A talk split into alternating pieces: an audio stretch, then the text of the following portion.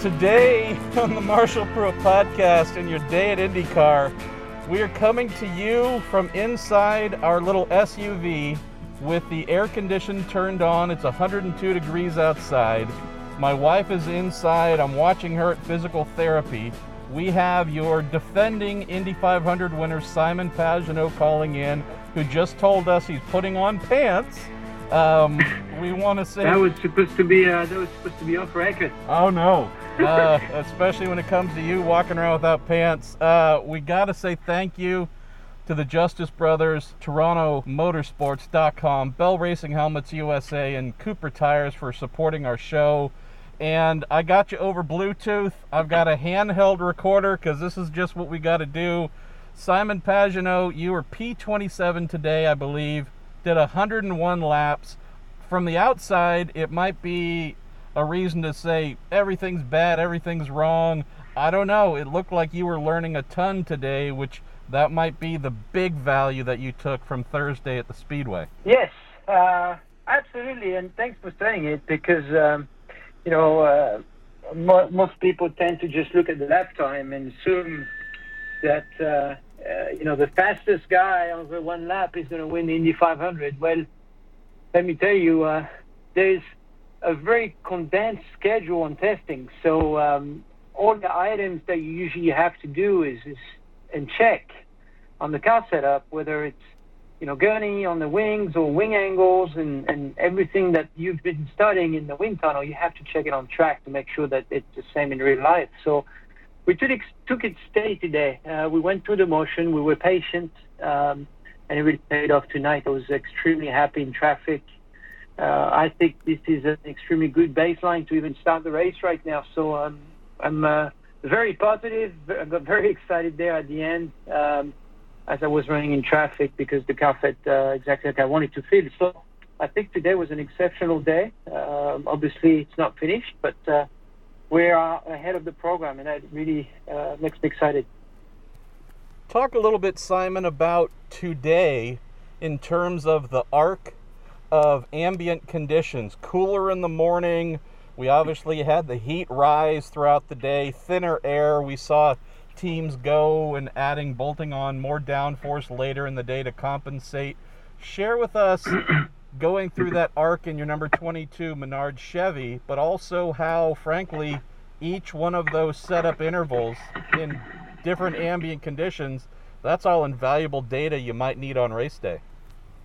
It's extremely important, and uh, it's something that I, I, could not understand at the beginning of the day with the competition. I saw people doing uh, qualifying mock trial, uh, and I, we were all focused on on race day, on race day because we get tomorrow is a complete day of added boost pressure for to simulate qualifying day.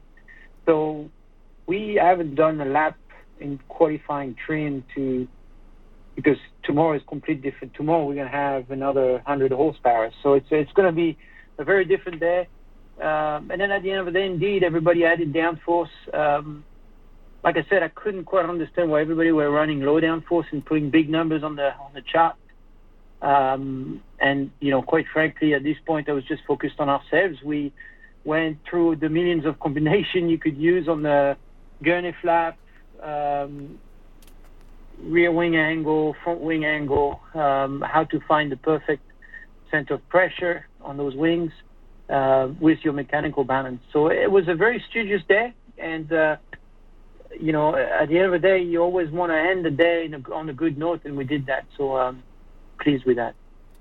Let's talk a little bit about. You mentioned running through all the downforce options. You're making changes in mechanical grip to see what might be best or better share with folks about how you're doing that with your race engineer Ben Bretzman, but you guys are also as a team connected to the other three entries to share information. Uh, also, you've got this aero screen to try and figure out how it's influencing the, uh, particularly the right front tire, but the overall performance envelope. I mean, you're doing a ton yourself, but you also have some pretty good partners in this exploration as well. I do, I do. It's uh, great to have Helio back, by the way, in, in the Pennzoil. Uh, you know, mythical livery, I would say now. so it's great to have him back. We actually did a, an aero test at the end um, that he was interested in, that I was interested in. So they just said to me uh, on the three car, they said, "Don't worry about it. We'll do it. You can look at it later. Um, just uh, finish your program." And uh, so that's very helpful, and especially when you get data from a three-time Indy 500 champion like Helio and someone that will just tell you exactly how it is. Um, you know, he's not playing any games, and and that's uh, all, all my teammates, all three of them, are the same that way, and that's very enjoyable to work with them, especially at a, the biggest race in the world. So we um, we all have our own program because we all want to get to a certain point, and at the end of the day, we we're about gonna we're about to sit down at 6:30 and review every single changes everyone made, and share the the reads from the drivers and the engineers uh, so you can make your own opinion on what you might need from uh, what they've tried. It, it's very interesting, but there's so many, so many changes throughout there. It, it's so many data. It's actually, um, you know, you would think at uh, five five o'clock the drivers, five thirty the drivers are done with their day, but you keep working until eleven thirty to try to understand what you could do better on driving and what setup was tried and, and what might be best for your situation. So it's very interesting. But um, like you said, the aero screen added quite a bit of weight to, to the car. The center of gravity has, has gone up, uh, so the behavior of the car has changed. Uh, but um, the way that it goes around the corner with the added weight also is, is changed. You know, the, the radius that the car naturally takes has changed. So you basically need to adjust to that, change your line a little bit. Um, but um, so far so good. You know, it's, it's been interesting to also study the, the drafting effect that has changed compared to last year. It seems a little harder to pull up, surprisingly. Uh, so yeah, it's just um, you know constant adjustment throughout the day, and uh, I tell you what, my brain is uh, is tired tonight. I feel like I used it like a muscle. you forgot to put on pants, so I mean that there's proof yeah. about the brain. Let's... Well, I'm not out of my motorhome yet, so we're still good. Uh, what your poor dog Norman has seen. We'll uh, we'll just leave that right there. Uh, last question for you, brother. So tomorrow, Fast Friday, you have the option though, as does every entry, on when you ask your engine engineer, your Chevy engine engineer, to put you onto high boost. What's the general mindset for you of when you want to do that, right? We know there's no bumping going on in qualifying. Curious how much of the day you think you might use for more race trim running and, and preparing for race day versus getting going right away on quali sims? Well, we've got quite a bit of time tomorrow. You're right, Marshall. Uh, but in the meantime, we've done two days of uh, race running. I think a lot of people will be focused on qualifying tomorrow. So the goal is, you know, on oval racing, especially this one, if you see a car, you're getting a bit of a draft. Um, you know, it's that strong of an effect. So if you're doing a qualifying run out there and someone is in front of you, uh, your speed's going to go up, and you're not really going to know uh, what you could do in qualifying and how the car is behaving on its own. So it's a, it's a very fine art of uh, trying to find clean clean air, uh, clean track, um, and I suspect uh, everybody's going to try to do that tomorrow. So there might be a lot of hours, but there's going to be a lot of sitting, waiting to get a good gap and be able to have a clean run to get the right data and understand what level of downforce you need for qualifying. You know, we're going to get so much more horsepower uh, this year because we're going uh, from 1.3 bar on the boost to 1.5. It roughly adds about 100 horsepower. So it's, it's 100 horsepower. So it's going to be about we think it's going to be around eight miles per hour average. Uh, the tires are going to see a different stress, um, and four laps might be a really long day.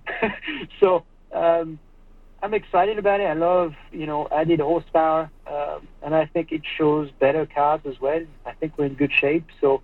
Uh, I think we're going to focus on qualifying and, and get the pole again this year. Love what you guys are doing. Thanks for taking some time, my friend, and hopefully we're going to be talking here uh, either Sunday night the 23rd uh, or Monday the 24th when you're smelling like champagne and milk again. How, that, that might be a little gross let's though. Do we'll, Monday. Yeah, we'll, we'll, go milk. Let's do Monday. We'll go milk, not champagne and milk. That'd be a little bit gross. No, champagne is no good here. It's milk. uh, thank you. Thanks so much, Simon. Thanks, Marshall. Good to uh, good to have you, and uh, you know, uh, hopefully you can get back to the track soon with us. Amen. Thanks to Simon for finding some time for us. Uh, pants, no pants. He's still a rock star. I love the note about the different arc that he is noticing with the extra weight and what it is doing to the car's natural arc through the corner. Up next, we're going to have our man Elton Julian, team owner of DragonSpeed, talking about a kind of tough couple of days. Finally got on track here at the end of the day, cleared the refresher requirements for their driver Ben Hanley.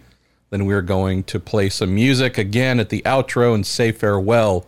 Thanks again to Cooper Tires, the Justice Brothers, TorontoMotorsports.com, Bell Racing Helmets USA, and you all for listening in here for the day at Indy on the Marshall Pruett podcast. Elton Julian, I tell you, Thursday evening in Indianapolis, all the things you wanted to have happen did happen with your ace man, Ben Hanley, in the number 81 Dragon Racing Chevy. Leading up to 5:30 p.m. on Thursday, though, you definitely got the not super happy baton of trying to work through a variety of electronics issues and otherwise. Tell us about getting in here, 33rd entry in the race, and, you know, just having a few extra hurdles to play with. No, no, we, we tend to do that, don't we? Not, not my, wasn't my plan, but uh, look, we are the 33rd entry uh, because we only found out we were coming on uh, Friday night. So, you know, we worked a little bit at it. We all made it through the whole COVID thing and survived that, went sports car racing, and then had a chance to look at Indy only very, very late. And with some help from some friends, um, and a massive effort from the team. We started on Friday night and finished the car, converting it here yesterday. And, you know, we got the track time that we got. We're happy with it. Ben's through. We get to work tomorrow. Tell me about the team and assembling everybody needed. There was a little race that you did last weekend. It wasn't in Iowa. It wasn't in Wisconsin. You were in Belgium, the home of Dr. Evil. Tell me about running an international sports car race over the weekend and then having to import some good folks like Ben as well to go play Indy 500. That's certainly a challenge other teams didn't have to deal with. Yeah, no doubt. I mean, we were the team that was here was our Le Mans Prep P2 team, post Road America IMSA race. So we were rebuilding the P2 car to ship that out this week. So they got moved off that, started building the Indy car last minute. Um, crew chief, technical director, driver, all landed, and uh, electronics. Uh, one landed on Monday, that was Ben, and the others landed Tuesday night.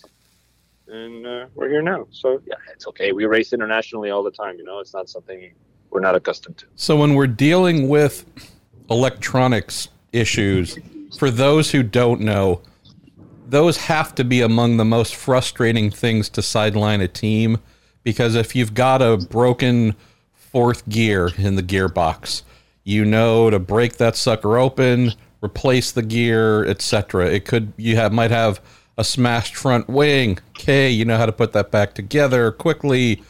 Electronics, it's kind of a puzzle with maybe half the pieces at most, and you have to try and figure out what the heck you're trying to do and what you're trying to chase. Just tell folks how, of all the things to get through, this is the one where you got to have crazy patience.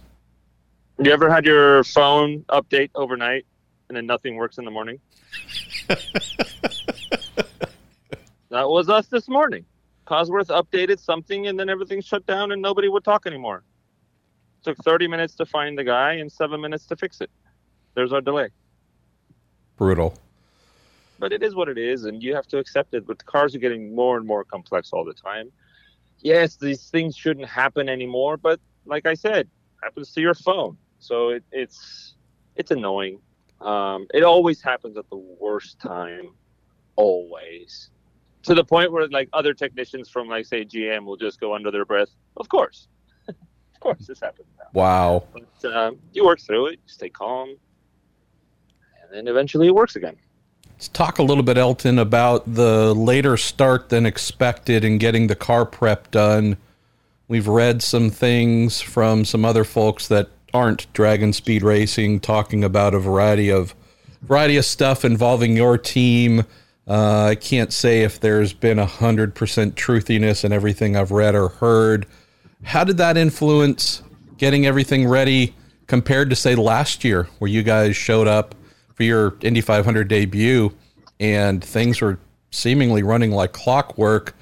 Share with folks as much as you're comfortable how there were some things that maybe conspired against that a little bit for this year. I, look, the, the, the first the first thing that conspired against us all was not running at St. Pete and then going into lockdown. Now, that's clear. So, you know, like I said a little bit earlier, IndyCar was the one that was going to get hurt the worst for me, which is where I'm stretching the most um, to, to grow into this championship, which is where we want to be in the future. So that was kind of, that hurt a little bit. Um, I have to be honest that I didn't make a massive effort to put something together for the 500 until I had kind of stabilized the ship with the sports car racing, and then I felt okay, I can take a breath and look at the Indy 500. The phones aren't ringing off the hook with sponsors, you know, and they're not picking up the phone either that much for anybody at the moment, and that's understandable. So it wasn't easy to put it together right away, but when it did come together, it was very, very late. Now, while stuff was parked and we weren't sure to continue or not, yes, we were approached by somebody to to maybe pick up the whole package and buy it. They sounded serious. They made all the right noises, but nothing ever happened. So, did it delay me a little bit? Maybe. Maybe I'd have been a little bit more aggressive of getting starting on the car for myself, maybe half a day. But I'm not going to say it's a reason. Didn't help. Let's close, Elton, talking about today, getting the car shaken down properly. I know you guys did a couple of laps end of yesterday, but proper shakedown, getting Ben through his refresher. What's the mindset? What's the approach? Having completed that requirement, so you guys can indeed go and play with the rest of the kids tomorrow. Oh, by the way, you get a crazy amount of horsepower now, and you basically miss two full days of running. Uh, what is your tomorrow going to be like? When do you think you're going to switch on to high boost, or how much time will you spend in uh, call it race boost mode and race running? I think it's important to go on to the boost right away. There's no point in um, in wasting any time. I think the way we look at it is, or the way I look at it, Ben might not agree with me, but the way I look at it is, look, we have all whatever track time we have between now and race start is all the track time we will use to prepare for a race. That's it. So that's why personally I never panicked missing track. Everybody's making a big thing about missed all day, missed all day. Yeah, people don't run all day long. You know, you stop, you make a change. Like, there's a lot to do. So yes, we missed a chunk, but I also don't have the tools to run around and do 500 laps. I run out of adjustments. There's stuff we don't know and we don't have that will benefit. So it wasn't ideal, but I'm not that freaked out about it. I love it. Blase Motorsports coming to an event near you. Ah, cool, whatever. Ah, we'll figure it out. It's all right. Ah. But it's not how I feel. Honestly, I swear.